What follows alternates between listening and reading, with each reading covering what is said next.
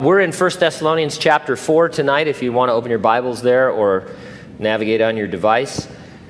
1 Thessalonians chapter 4, we're going to look at verses 9 through 12. That's our text. title of our message is Deadbeat Disciples. Paul had taught the church in Thessalonica about the imminent coming of Jesus to rapture the church from earth to heaven. And by imminent, of course, we mean any moment. We're going to see the doctrine of the imminent rapture in verses 13 through 18, some of our favorite scriptures uh, in the book of 1 Thessalonians. I've probably shared from it a hundred times at funerals. It's a great graveside text, uh, but uh, it, it, where Paul explains the doctrine of the rapture and its imminence and the order of events when Jesus comes to resurrect the dead in Christ. The church at Thessalonica had no doubt that Jesus could return for them at any moment, so much so that some of them misunderstood the implications of his coming, and they decided to quit their jobs and wait around for Jesus to rapture them. And so, you know, a lot of times people will say things like, oh, the, there's no real proof that the church thought that the, Jesus was going to come back in their own lifetime. Uh, there's proof everywhere. All you really need is one verse that shows imminence uh, to, to prove that the rapture is imminent. There's tons of them, but the situation here in Thessalonica was such that they actually quit working. They said, well, if Jesus is coming for us any moment, we'll just quit working and wait for him.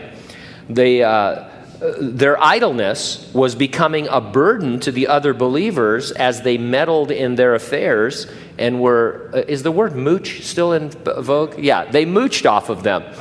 By Second Thessalonians, Paul would have to say, and I quote, If anyone will not work, neither shall he eat.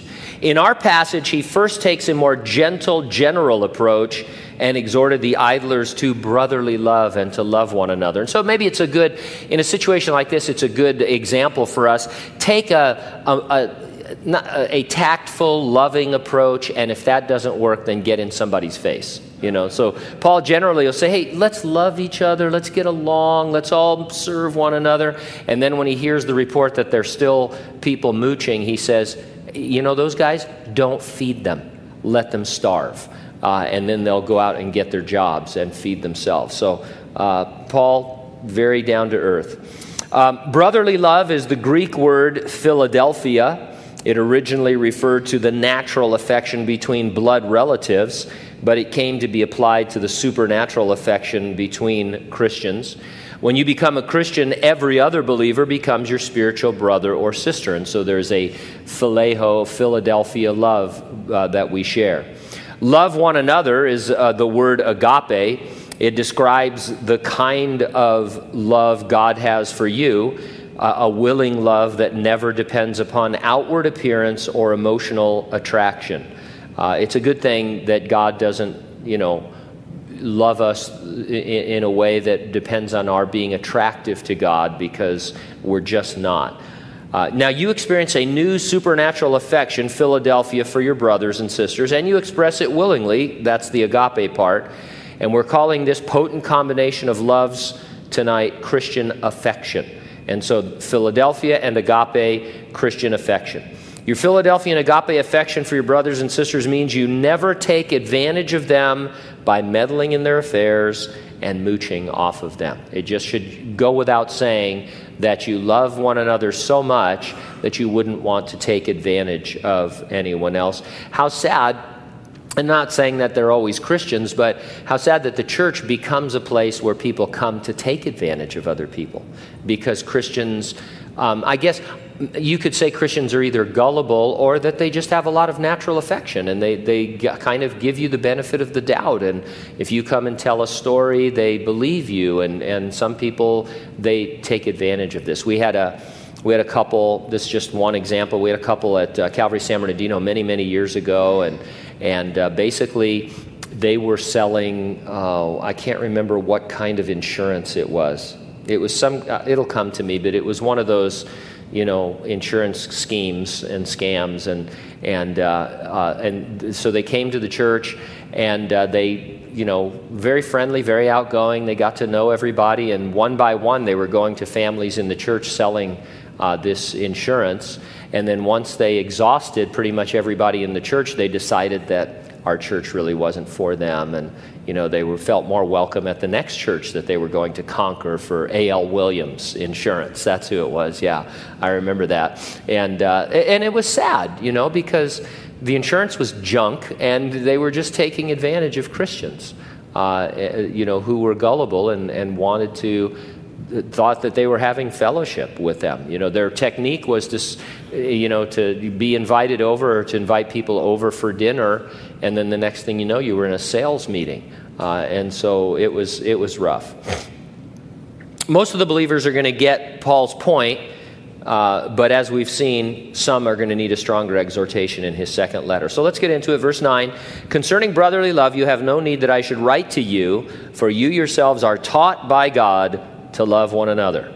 Taught by God is a unique phrase that is found only here and nowhere else in the Bible. It doesn't refer or look back to any past teaching. For sure, God's word in the Old Testament teaches you to love one another, and Jesus commanded you to love one another.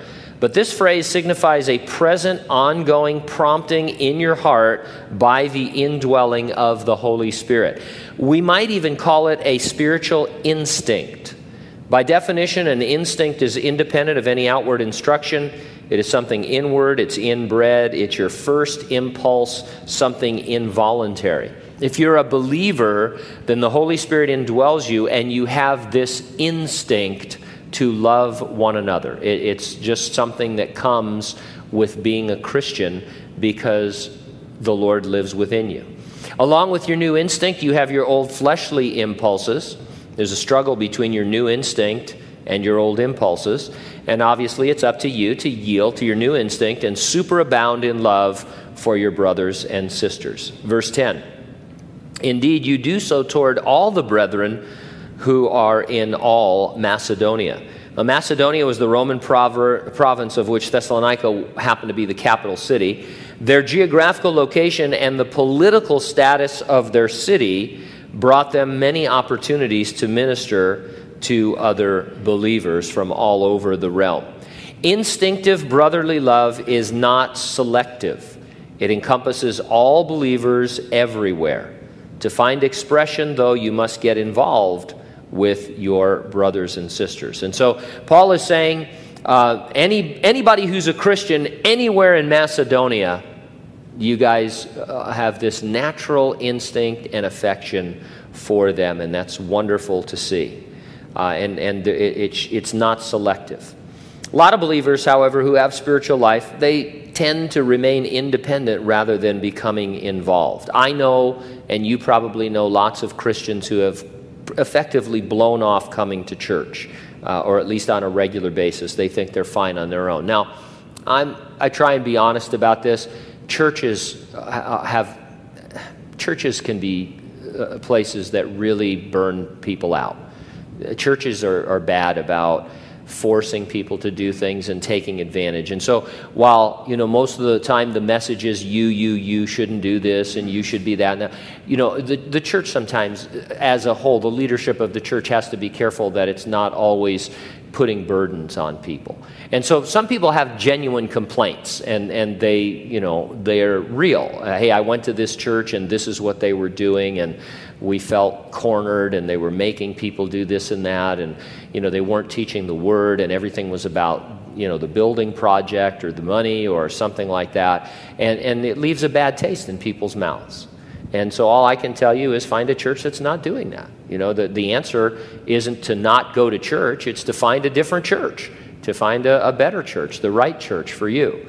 Uh, and, and so, uh, you know, the, but there's just a lot of Christians, on the other hand, who, hey, I'm a Christian, I don't need church. Uh, you know, I, everywhere I go is church. The golf course is church. You know, I'm worshiping God on, on the golf course. You can worship God on the golf course. Uh, but um, what's your handicap? I don't know. You know, it just it's just crazy. So so th- there's extremes. So uh, and everybody has to gauge their own involvement in the church. What I hope we try here, and you can correct me whenever I'm wrong. What we try here to portray is that you know we come together to minister to the body of Christ so that you can go out and minister where you're called.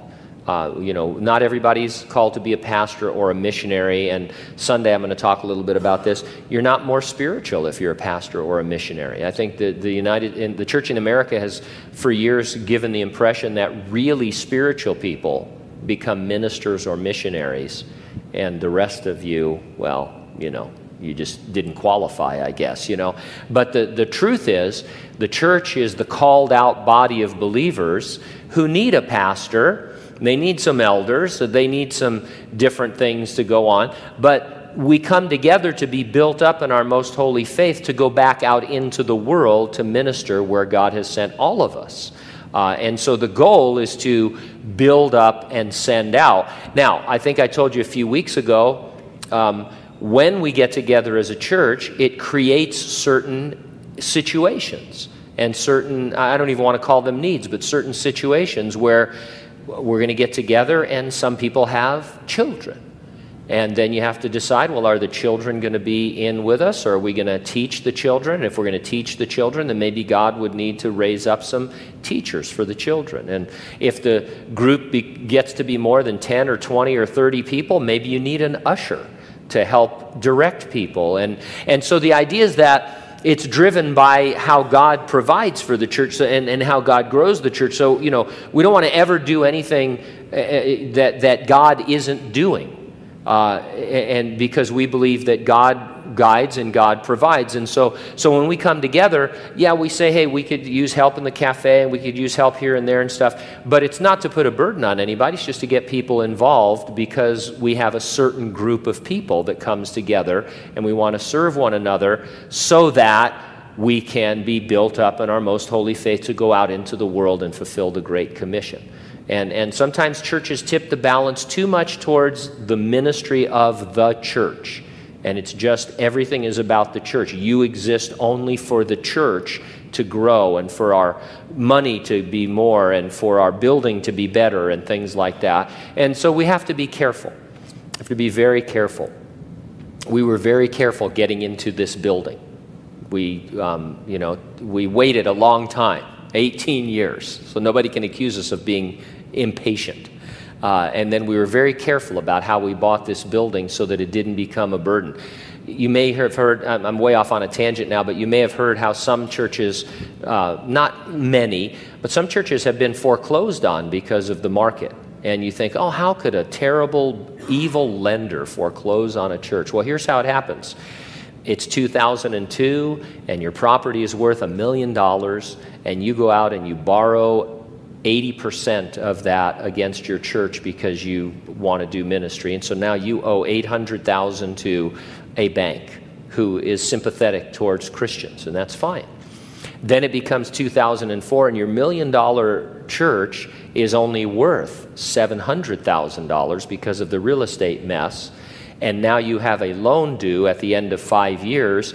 You owe maybe on your million dollar loan you probably or uh, where you borrowed 800,000 you probably still owe 700,000 and your church is only worth 700,000 but they can't lend you 700,000 because there's no equity. So the bank says we can actually only refinance your church for 500,000 but you owe us 700,000 so as soon as you give us 200,000 we can refinance your loan at 500,000 and the church says we don't got 200,000 because we spent it on ministry and it's rough.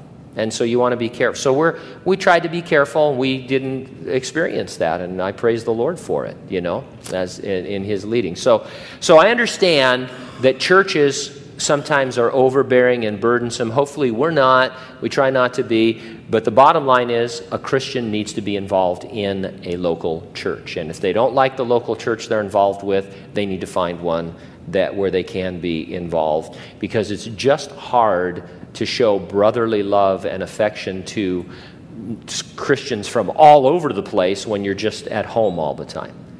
Uh, and, and, you don't uh, see anybody, and you're never challenged to be around people that you wouldn't normally be around. Do you ever look around on a Sunday morning, especially, and think, I would never be with these people? I mean, we have correctional officers who come and hang out with former inmates. We have officers uh, in the Navy who come and hang out with enlisted men. Um, it, it, you know, that's just some of the extremes. I mean, you look around, and you think, man, these people are all weird. And then they're looking at you thinking, you're weird, you know. But that's where brotherly love lives. Um, verse 10 that you increase more and more. Always room for increase in your affection.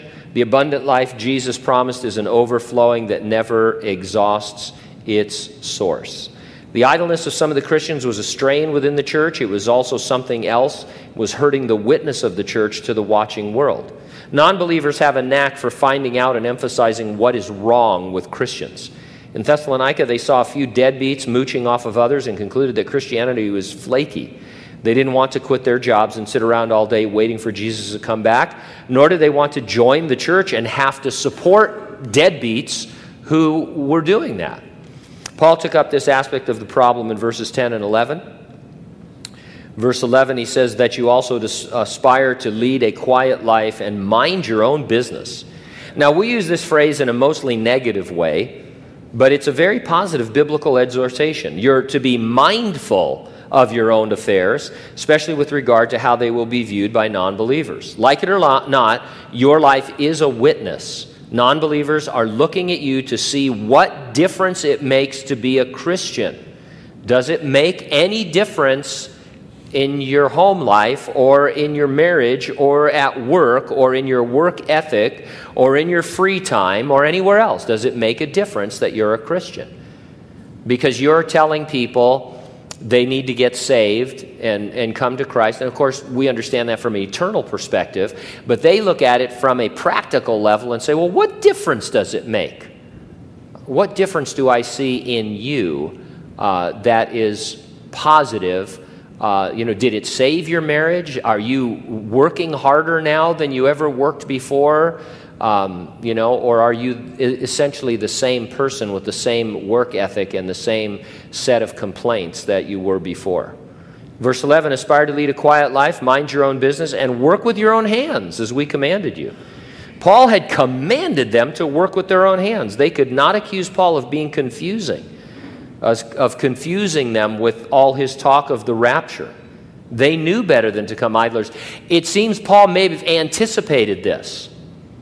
He talked to them about the rapture and was clear about it, and he said something like, But listen, that doesn't mean you should quit your jobs and mooch off of people. Be mindful and, and, and work with your own hands. And work with your hands, it's a strong phrase, one that encourages hard work and industriousness. I remember when I first got saved, my ambition changed at work once I got saved. I actually began to work hard. I became a better employee, an honest employee. By the grace of God, I was superabounding in ambition as I maintained my daily business. Um, I've told this story before, but one of the first things that happened is I got in trouble because my expense account went way down because I was honest about it for the first time. One of the first things they taught me when I went to work at this title company was how to pad my expense account and buy stuff for myself and charge the company. It was one of those things where you had a, I forget the amount, but let's say it was $400 a month. That was your expense account. And they expected you to, they expected you to pay, spend all of that in, you know, glad handing and public relations and all of that. And so you always did. And, you know, you just say, oh, I think I had lunch with so and so, and you didn't. You know, you just kept the money. And, and, so then I got saved, and I, I think my first expense account when I turned it in at the end of the month was like $95.